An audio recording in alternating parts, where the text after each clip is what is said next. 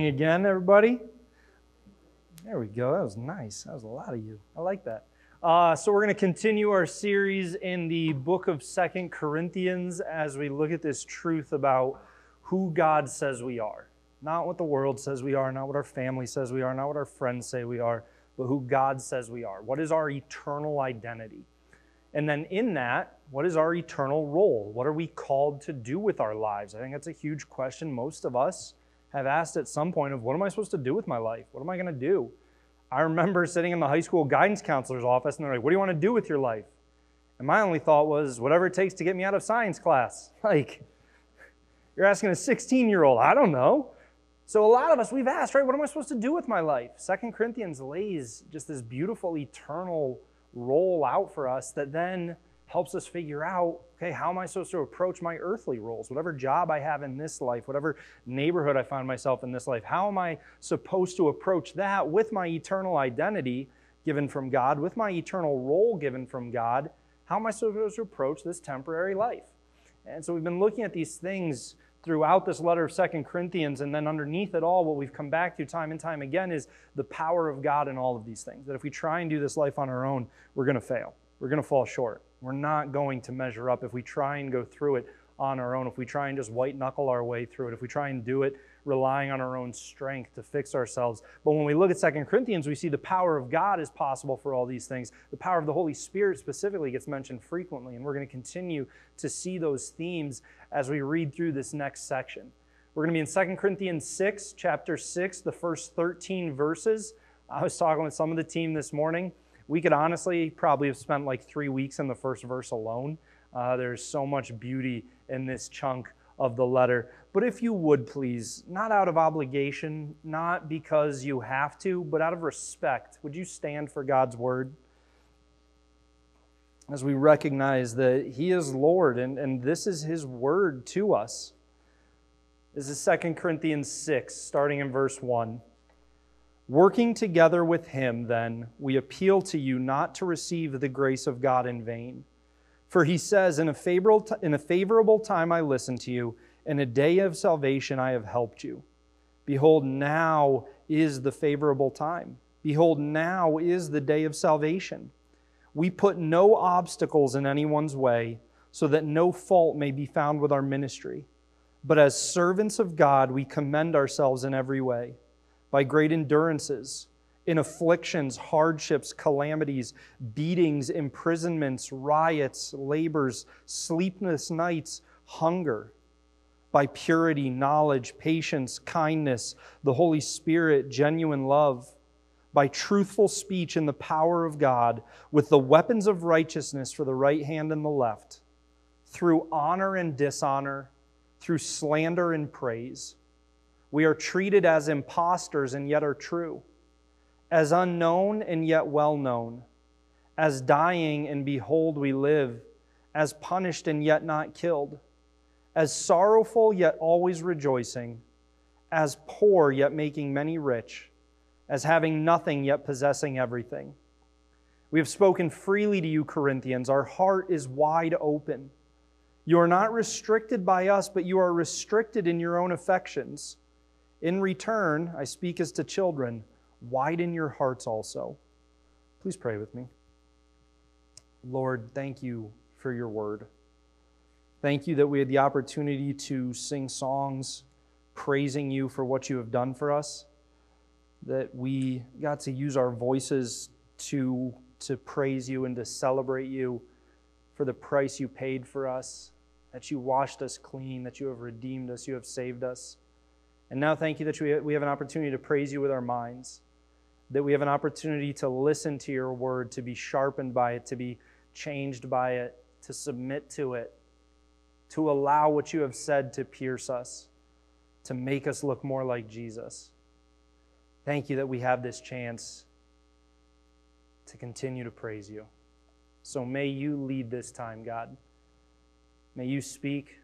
May you teach us. May you open our ears and our hearts to understand. May Jesus be glorified in this conversation. It's in Jesus' name we pray. Amen.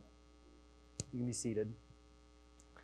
So first, before we dive into you know this this big idea in this chunk of verses, before we dive into this kind of the meat of 1 to 13 and meat in terms of an idea that really you need to sink your teeth into, that you need to chew on, that you need to work through. Let's do some quick hits because like I said, this is an incredible passage with some really beautiful truths and I don't want to just gloss over them entirely. Did you catch in verse 1 how this passage opened? working together with Him, working together with Jesus. One of the coolest experiences of my life was when I got to go to the original Yankee Stadium, the house that Ruth built, right, the place of legends. And we got to go, my, my dad won this prize, and we got to go down on the field and we got to have a, a clinic from the Yankee coaches. Like we were working with the coaches of the Yankees to improve on our hitting and our running and our fielding and stuff. Like that was cool to get to work with the Yankees coaches. Did you catch when the Bible says working with Jesus? You and I are co laborers with Jesus. We are working alongside the Lord of the universe, and that's because He extends that to us. That's cool. Don't gloss over that. Don't miss out on that, and don't think that it's on our own power. We're working with Him. And then the second quick hit in verse 1, it says, Don't receive the grace of God in vain. The Bible's clear in several places that sadly, tragically, it's possible for Christians to live very ineffective lives. Tragically, it's possible for someone who is genuinely saved to then do nothing with it, to not allow God to change their life, to not work for Him, to not live for Him, to not have any impact for Him.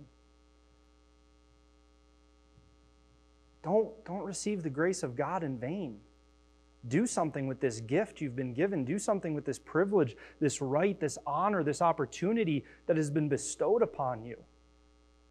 By the grace of God and by His power, may that not be true of us. May it never be said that we received the grace of God in vain. We did nothing with it. And then the final quick thought in this passage, and we won't reread all of these verses, but they were the verses where he laid out hardship, affliction, calamity. I was poor, I was hungry, I didn't sleep well. Like I was, I was attacked in so many different ways, I suffered in so many ways. Uh, verses 4 to 10. Remember the context of this letter that we've talked about. So, Paul wrote this letter to a church that was dealing with a couple false teachers trying to actively undermine his ministry.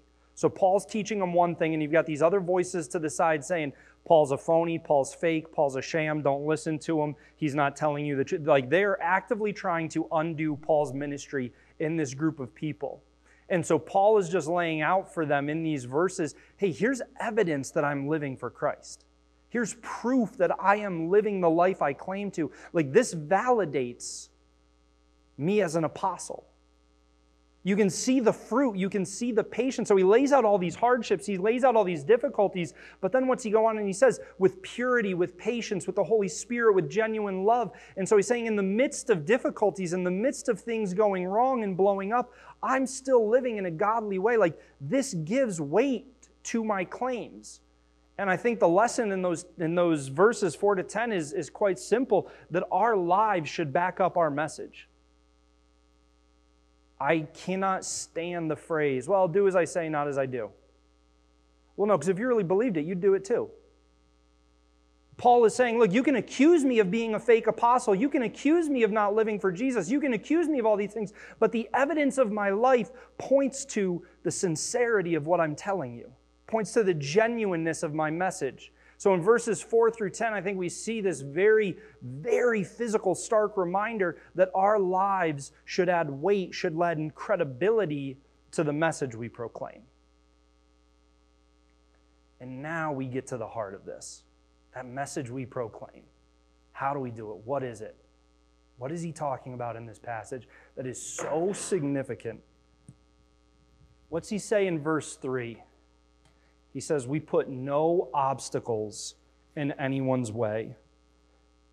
Let me read it again, verse 3. We put no obstacles in anyone's way so that no fault may be found with our ministry. Isn't that a, kind of an odd thing to consider? Jesus is, is the way, the truth, the life. We talk about heaven's gates being wide open.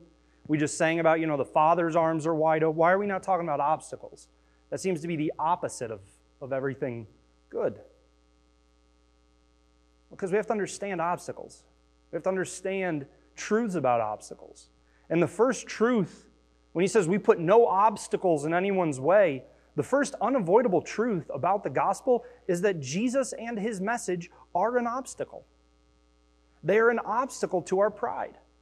They are an obstacle to our ego. They are an obstacle to our desire to do it ourselves. I can fix myself. I can figure this problem out myself. I mean, this isn't, this isn't my hypothesis. This is, listen to how Scripture describes Jesus. Matthew 21, 40 to 40, 42 to 43. Jesus speaking about himself. Jesus said to them, Have you never read in the scriptures, the stones that the builder reje- the stone that the builder rejected has become the cornerstone? This was the Lord's doing, and it is marvelous in your eyes. Therefore, I tell you, the kingdom of God will be taken away from you and given to a people producing its fruits. And the one who falls on this stone, some translations may say, the one who trips over this stone, who stumbles over this stone, the one who falls on this stone will be broken to pieces, and when it falls on anyone, it will crush him. Romans 9:32. Paul's writing, he says, Why?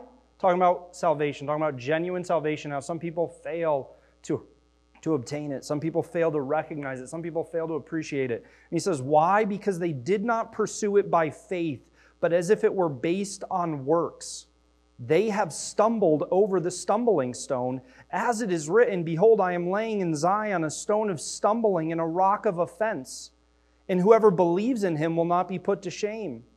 1 Peter 2, 6 to 8, for it stands in Scripture Behold, I am laying in Zion a stone, a cornerstone chosen and precious, and whoever believes in him will not be put to shame.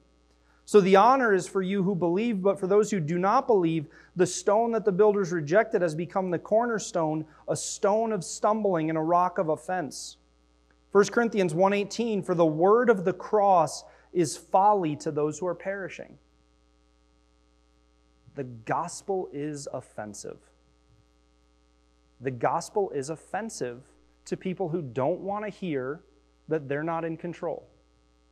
The gospel is offensive to the sin in me that wants to be the boss. The gospel is offensive to the sin in me that wants to be the center of the universe. The gospel is an offense to me when I just want things to go my way, to be easy, to be perfect, to be smooth.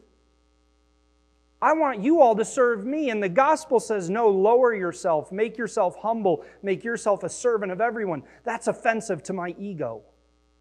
That's offensive to my schedule. That's offensive to my calendar. Do you know how busy my calendar is? And I'm supposed to set that aside to serve you all? That's offensive to me. See, the gospel will offend people. People don't want to hear you're a sinner. People don't want to hear you're broken. People don't want to hear you can't do a thing about it. Come on. If I work hard enough, I can change my fortune. Right? Rags to riches. Don't we love those movies? Don't we love those stories where someone, through their own sheer grit and willpower, changes their life? The Pursuit of Happiness, the Will Smith movie. Why did it do so well? Because everybody loves a true story about somebody who is homeless and through his own determined effort becomes fabulously well off. What a, what a great story. Well, the gospel says no, it doesn't matter how hard you work. You can't earn this. You can't do a thing about your eternal condition on your own power. That's offensive to the sin within us. We will stumble over that. People will trip over that. So, the first thing when he says we put no obstacles is recognizing that an obstacle exists And we need to approach Christ with humility. We need to approach Christ and set our ego aside.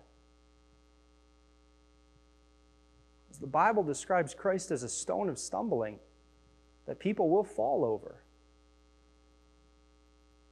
Okay, okay, I can maybe accept that I won't that I won't be able to change myself. So sure, I guess I'll, you know, it's kind of like a get out of jail free card, right? I've played Monopoly whatever, Jesus is Lord, I'll get saved. Okay, I'm still in charge. No, you're not. If Jesus is Lord, if you have professed your need to be saved, you're saying, okay, Jesus, you're in control now. People are going to stumble over that. We don't like the idea of not being the boss. So we have to understand that we put no obstacle, but an obstacle exists. We have to be able to talk to people about it. And related to that, don't add to it. Don't add to the stumbling nature of the message of the gospel. Don't add to the offense that Jesus' truth already causes. The church has historically, I mean, there's never been a day and an age when the church hasn't wrestled with this, hasn't struggled with this. There's a reason God talks about this idea so frequently. Consider Matthew 18 6. Jesus is speaking, and he says, Whoever causes one of these little ones who believe in me to sin, it would be better for him to have a great millstone fastened around his neck and be drowned in the depth of the sea. That word that we translate to for sin, or to sin, it's a Greek word that means to stumble, to trip over. Jesus says, Look, if you cause someone to trip, if you put an obstacle in their way to me, that's not good.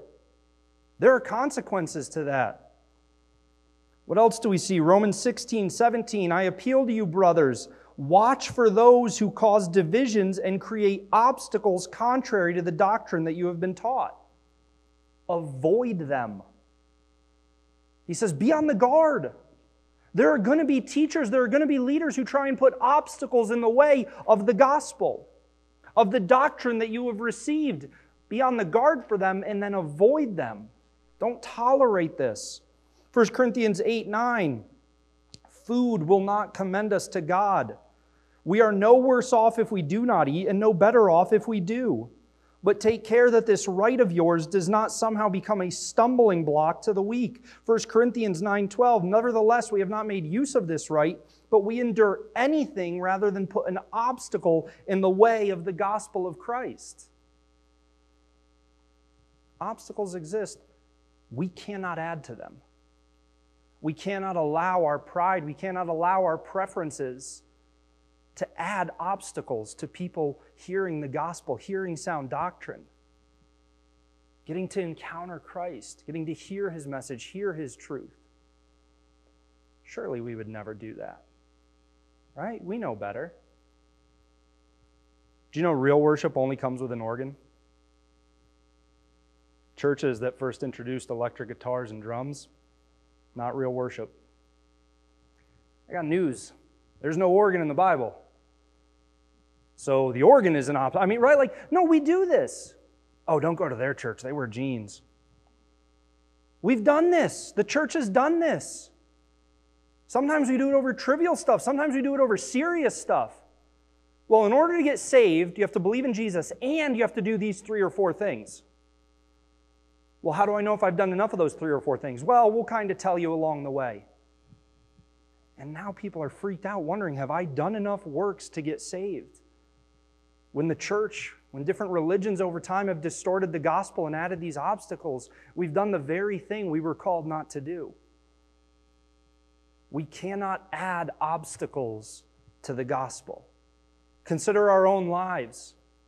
Consider what Paul did in verses 4 through 10, where he lays out look, the evidence of my life gives credibility to my message. Does the evidence of your life give credibility to your message, or does it present an obstacle? If I am the most impatient, frustrated, quick to get angry, short tempered coworker, and then I say, hey, you should come to church and hear about the peace of Jesus that defines my life. What? You're the most short tempered person I know. I, I, would never describe you as peaceful. Why am I going to listen to you talk about peace? If I'm the most bitter person, the most greedy person, the most envious, if I can't hear about someone else getting something nice without thinking, why not me? How that's not fair. Hey, come talk to me about the contentment that you find in Jesus. Do our lives add credibility to our message or do they add a, an obstacle to our message? We put no obstacles in anyone's way so that it does not hinder our ministry. So the obstacles exist. We can't add to them. And, friends, do not apologize for the ones that do. Do not compromise the gospel to try and remove obstacles. What's he go on and say in verse 7? He's talking about, we put no obstacles in anyone's way. And then he lays out these difficulties, he lays out these trials, he lays out his response to it. And in there, he says, speaking the truth. The church has at time added obstacles to people hearing the gospel. The church has also tragically, far too frequently, including today, tried to pretend like the obstacles in there don't exist. Speaking the truth does not mean adding in our own caveats and adding in our own terms and conditions. Speaking the truth equally does not mean that we get to remove God's, that we get to water down what He said to try and make it easier for people. Consider these verses Acts 3 13 to 19. This is, this is a crazy passage. Listen to what Peter and John say to people. They're in front of the crowds, they're, they're standing in Solomon's portico. Solomon's portico was a very popular spot in the city, lots of people. So this isn't a private conversation with one person in a back alley. This is public. This is, this is the spotlights on them. And they say, The God of Abraham, the God of Isaac, and the God of Jacob, the God of our fathers, glorified his servant Jesus. Okay, crowd can hear that. Don't have to balk at that. They're not stepping on anybody's toes. Then Peter and John say, Whom you delivered over and denied in the presence of Pilate when he had decided to release him. But you denied the holy and righteous one and asked for a murderer to be granted to you, and you killed the author of life, whom God raised from the dead. To this we are witnesses. And his name, by faith in his name, has made this man strong, whom you see and know. And the faith that is through Jesus has given this man the perfect health in the presence of you all. And now, brothers, I know that you acted in ignorance, as did also your rulers. But what God foretold by the mouth of all the prophets that his Christ would suffer, he thus fulfilled. Repent, therefore, and turn back, that your sins may be blotted out. Would you describe what they just said to the crowds as heartwarming, fuzzy, super friendly, very sensitive? Uh, no. He says, hey, this God you claim to believe, he's talking to Jewish people. He's talking to the people who would say, We are God's people. And he's saying, Okay, the Messiah you claim to believe in, you murdered him. You denied him. You asked for a criminal instead. And then you went and you killed him because you acted in ignorance. How many of you want to be best friends with somebody who just said that to your face? No. But then they don't end there. They say, okay, repent, turn back, that your sins may be blotted out. They present the truth in no uncompromising terms. This is, this is something we see throughout Scripture. Acts 20, 26 to 27. Therefore, I testify, Paul's writing to the elders. He says, Therefore, I testify to you this day that I am innocent of the blood of all, for I did not shrink from declaring to you the whole counsel of God. I did not shrink back. I did not avoid. I did not turn away from declaring to you the whole counsel of God. So, because of that, I'm innocent. What's this idea that he's getting at? If you go back to Ezekiel, he talked about you can't read just the New Testament or the Old Testament. The Bible is one work by God. So if you go back to Ezekiel, you see that uh, God says to Ezekiel, talking about the prophets, he says, You are Israel's watchmen on the tower, keeping watch out for the enemy. And he says, if you see the enemy coming and you say nothing, and it overwhelms the people and the people suffer, you're guilty. Their blood is on your hands because you, in your role as watchman, said nothing about the impending problem. Now, if you tell people there's a problem coming, if you tell people there's a threat coming, if you tell people the enemy is coming and they do nothing with it, you're innocent. Because they chose to reject the truth of the message. Paul says to the church in Acts 20, I'm innocent because I did not shrink back from the message. I did not minimize the parts that aren't easy to hear. I didn't pretend like this was some fluffy joyride. I didn't pretend like God didn't have standards. I didn't pretend like sin doesn't have a penalty. I am innocent because I declared to you the whole counsel of God. I did not shrink back from any part of it. When Paul is then later giving his instructions to Timothy on the church, on leading the church, on setting the church up while I'm planting churches in his two letters, what's he saying? in 1 Timothy 4? Until I come, devote yourself to the public reading of Scripture, to exhortation, to teaching. Exhortation is challenging, it's pushing someone, saying, hey, here's where you are. I love you there. Here's where God calls you to be. Devote yourself to the public reading of Scripture. Devote yourself to exhortation. Devote yourself to teaching. Not pick and choose, you know, the verses that are fun to listen to. Read one verse out of context and then give, you know, 20 minutes of funny stories related to it. No, that's not, that's not how Paul calls Timothy to lead. That's not how Paul led. So when we consider this idea of we put no obstacles, it's we don't put the obstacles in the gospel, they exist. So we don't add to them and we don't apologize for them.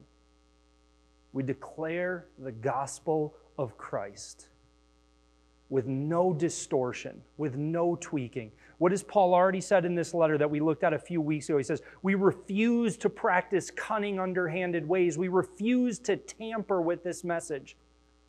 That word tamper with is to dilute, to water down, to weaken. When we mess with the gospel, well, you can get saved if you believe in Jesus, and if you give this many thousands of dollars, and if you dress a certain way, and if you do this, and if you, like, okay, we've tampered with the gospel. We've missed our point. We've missed the point of our calling. We've missed the point of our identity in this earth, our role. Well, you know what? Hell's not real. Your sin isn't that big of a deal. They're more just like little mistakes. You didn't really do anything that different from the rest of humanity. You're a relatively good person, so just keep being good and it'll work out in the end. No, that's not the gospel. We've tampered with it. We've missed the point of our role. We've missed the point of our calling. He says, working with Jesus, we make our appeal. We put no obstacles. And he goes on and he says, speaking the truth. This is evidence of my ministry, that I am speaking the truth. This is who we are called to be. This is who Paul was called to be. This is who the church in Corinth was called to be. And this is who all of us, all Christians, all believers, all parts of the church today are called to be. This is not reserved for myself and the elders. Consider these verses about speaking the truth in love. Listen to Ephesians 4 11 to 16. And he, he being God, he gave the apostles, the prophets, the evangelists, the shepherds, and the teachers, the leadership. He gave the leadership to equip the saints for the work of ministry, for building up the body of Christ. The work of ministry, the building up the body, that has been assigned to all the saints. That has been assigned to all of us. What is part of that? Unavoidably until we all attain to the unity of the faith and of the knowledge of the Son of God, to mature manhood, to the measure of the stature of the fullness of Christ. This incredible, incredible list, so that we may no longer be children, tossed to and fro by the waves and carried about by every wind of doctrine, by human cunning, by craftiness and deceitful schemes. Rather, speaking the truth in love we are to grow up in every way into Him who is the head, into Christ. See, that was another part of what Paul says in that passage in 2 Corinthians. He says, We put no obstacles in anyone's way so that no fault may be found with our ministry. But as servants of God, we commend ourselves in every way. How are we commendable? Through affliction, through hardship, through calamities, beatings, imprisonments, riots, labors, sleepless nights, hunger.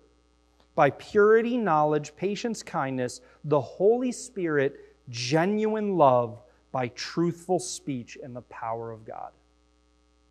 This is how the ministry ought to conduct itself. This is our eternal role in our temporary earthly roles. to walk in the power of the Holy Spirit, to walk in fear of the Lord, to speak the truth in love. And it is not loving to add obstacles nor try and remove the ones that exist. If my daughter is sitting on our kitchen counter watching us cook and she grabs a knife and tries to stick it in the outlet, do I say, well, because I love her, I didn't want to get in her way? You know, because I love her, I wanted to let her continue what she's doing because clearly it made her happy. No, that's absurd. Because I love her, I will intervene and stop her. Love is not watering down the truth. Love is not pretending like it does not exist. Love is not ignoring the problem and hoping it goes away. Love is not making it harder to get to Jesus. Love is not putting up walls to keep people out. Love is not living itself in such a way that my own life gives you reason to doubt what I say. That is not love. The church is called to be co laborers with Christ, working with Him so that no fault may be found in our ministry. A ministry that each and every one of us, every man, every woman, every child, every family takes personal ownership for. Says, God has brought me to this body for a reason. God has placed me in my home for a reason. God has placed me in my neighborhood for a reason. I am called to be his ambassador there, to make every effort to build the church up, speaking the truth in love. This is commendable. Consider John 7, the very end of John 7 into the very beginning of John 8. The famous story, if you know it, if you don't, Jesus is teaching, and the leadership, the leadership of the people, bring a woman caught in adultery before Jesus. They interrupt his lesson. They come barging through the doors of the sanctuary, they knock over the camera, and they say, Hey, here's a woman caught in sin. Jesus didn't have camera set up, he wasn't live streaming. We can chuckle at that. It's okay. They interrupt Jesus' teaching and they say, We caught this woman in sin. What are you going to do about it, Jesus? And Jesus simply says, Look, let the person without sin throw the first stone. You realize, like, we realize Jesus could have ripped those Pharisees, he could have ripped that leadership to shreds, right? In front of all the people they were tasked with leading, Jesus could have listed by name all of their sins. Jesus could have gone scorched earth on those people, and he didn't. He extended mercy to them. He extended grace to them, but he also did not allow them to compromise the truth. And so they leave one by one. And then we're left with the woman who's caught in sin. And Jesus does not say, you know what, it wasn't really sin, you just made a mistake, we'll forget about it. He doesn't say, okay, we'll overlook it this one time. He says, okay, Look, do they condemn you? She says, No. He says, Neither do I condemn you. He extends grace, he extends mercy, he extends love. And then he says, Now go and sin no more. He still calls her to a standard of truth. He still calls her to a standard of holiness. He does not compromise the message. Love is not drifting in either direction. Love is sticking to what God has laid out unapologetically. Consider 1 Corinthians 13, 1 to 11 the most famous wedding passage that has absolutely nothing to do with weddings. 1 Corinthians 13, 1 to, I mean, it's applicable in weddings because it's applicable in all lives. Don't get me wrong. 1 Corinthians 13, 1 to 11. If I speak in the tongues of men and of angels, but have not love, I am a noisy gong or a clanging cymbal. What's going on in, in chapter 12? We're jumping right into if I do these things, if I exhibit this behavior, if I show these, these abilities. What's going on in chapter 12 of 1 Corinthians? He's laying out instructions on how the church relates to one another. He's laying out instruction on how Christians serve one another and work together for the church. He's laying out instructions on the body where he says, Look, this isn't about any one of you. We're all members of the body. So he is talking about corporate body. He's talking about plurality of people. And right after he lays out these gifts, right after he lays out these callings, right after he lays out these functions of the body, he says, If I speak in the tongues of men and of angels but have not love, I am a noisy gong or a clanging cymbal. if I have prophetic powers and understand all mysteries and all knowledge, and if I have all faith so as to remove mountains but have not love, I am nothing. If I give away all I have, and if I deliver up my body to be burned but have not love, I gain nothing. Right after he's finished describing how you relate to one another in your different roles, in your different giftings, in your different functionalities within the church, he says, if you're not doing it with love, it's pointless. How long would you guys sit here if I got up here and instead of talking, just started smacking a metal trash can into the mic? One, I think George and the sound guys would cut me off. But you don't want to listen to that. So if I'm not preaching, if I am not using the gifts that God has given me and as He has called me, if I'm not doing it from a place of deep love for the Lord, deep love for the glory of Christ, deep love for you all, I'm wasting my breath. And I've missed the point of sharing the beauty of God's word with you all. You could be the most generous giver in our church. What's he say? He says, If I give away all I have, you could be funding 99.9% of our church budget. And if you're not doing it from a place of deep, all consuming love for the Lord, and all consuming love for this body, you're wasting it. You could speak with all wisdom. You could speak with all prophecy. You could have faith to move mountains. And if you're not doing it with love, you're doing nothing. Love is patient and kind. Love does not envy or boast. It is not arrogant or rude. It does not insist on its own way.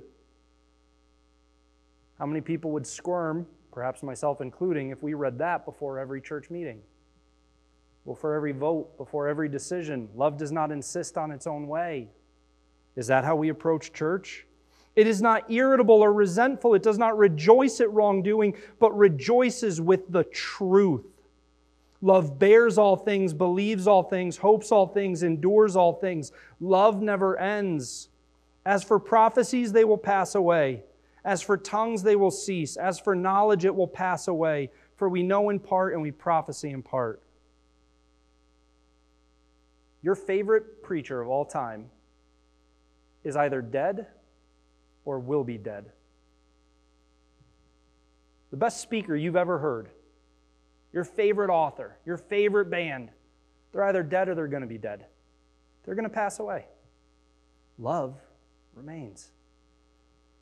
What's he say? When the perfect comes, the partial will pass away. When I was a child, I spoke like a child. I thought like a child. I reasoned like a child. When I became a man, I gave up childish ways.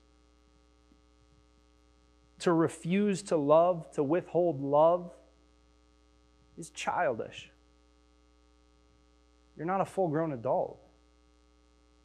I'm not a mature man of God if I withhold love if I am not driven by love?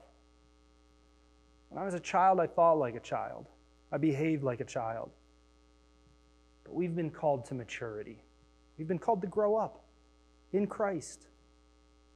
And Christ is an unflinching, unyielding, unapologetic, unchanging standard of truth that is presented in perfect love.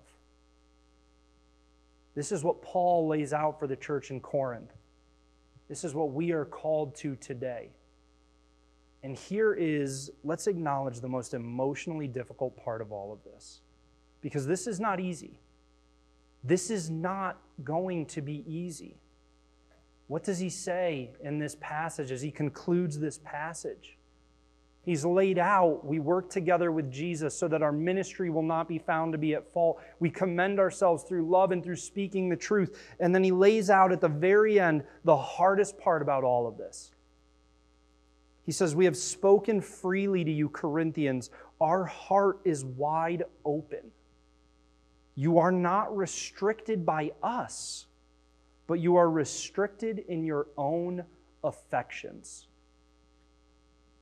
Guys, the, the simple, painful reality is in our role as ambassadors, in our eternal role as proclaimers of the message of gospel, in our role as heralds of truth, We are going to encounter people who are not restricted by us. We're going to present the gospel fairly. We're going to present the gospel truthfully. We're going to present the gospel plainly. We're going to say, You're a sinner just like me. I'm no better than you. I'm no worse than you. We both need a Savior. I'm telling you, I know Him. I found freedom.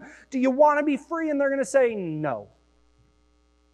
And it's going to be crappy. It's going to be miserable when you pour out your heart for your best friend in college for four years and you invest in him and you have conversations that go till three in the morning, four in the morning, and you're like, he's so close, he's right there. We've been working on this for four years, we've been praying for him for four years. Man, before we go our separate ways, what do you think? Do you want to be free? Nah, I think I'm good. That's hard. That's hard. It's hard when it's a child. It's hard when it's a friend. It's hard when it's a family member. It's hard when it's a loved one. And it should be hard when it's a stranger.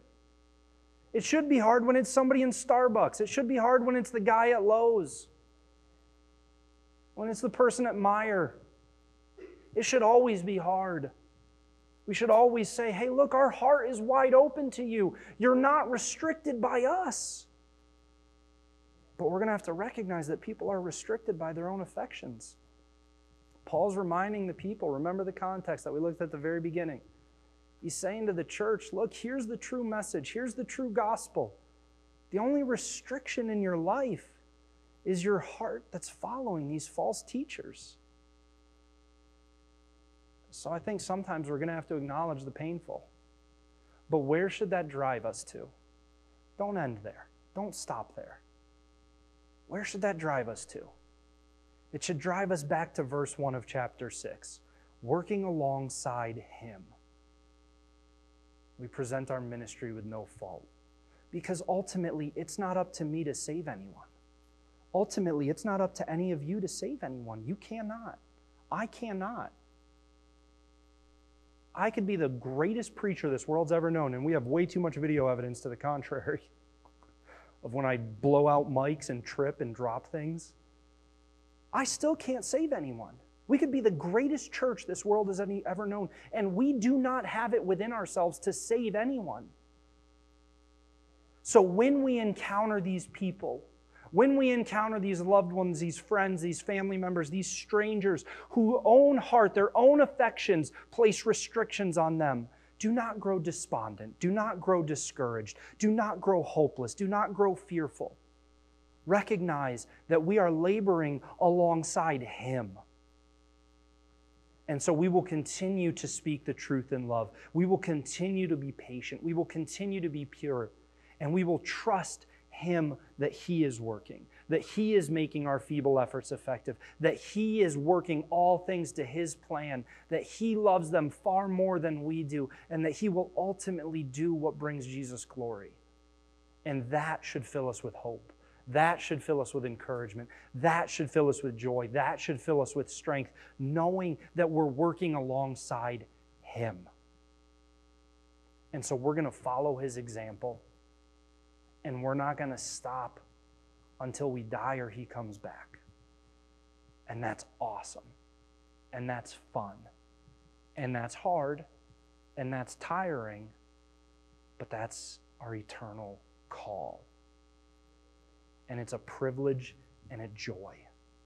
So, as we consider these things this week, apply the Acts model as we pray through this passage, as we're growing in prayer. I've loved getting to pray individually with different people, talk to different people about prayer.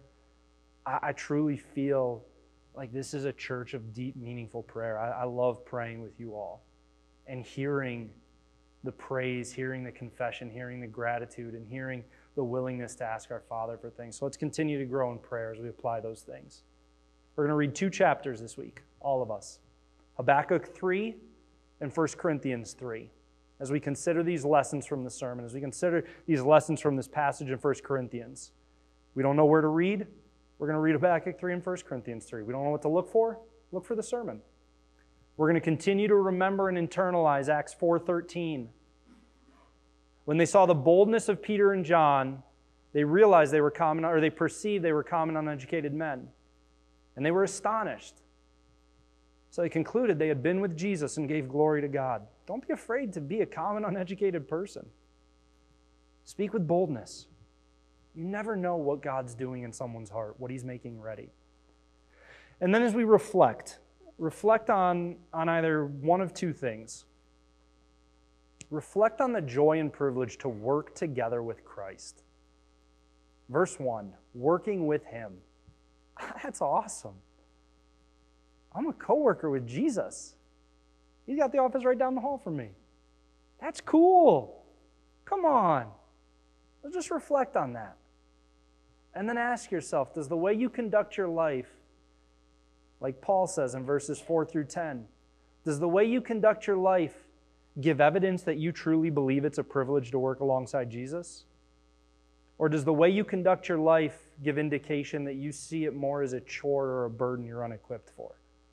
If it's the first one, man, praise God, celebrate.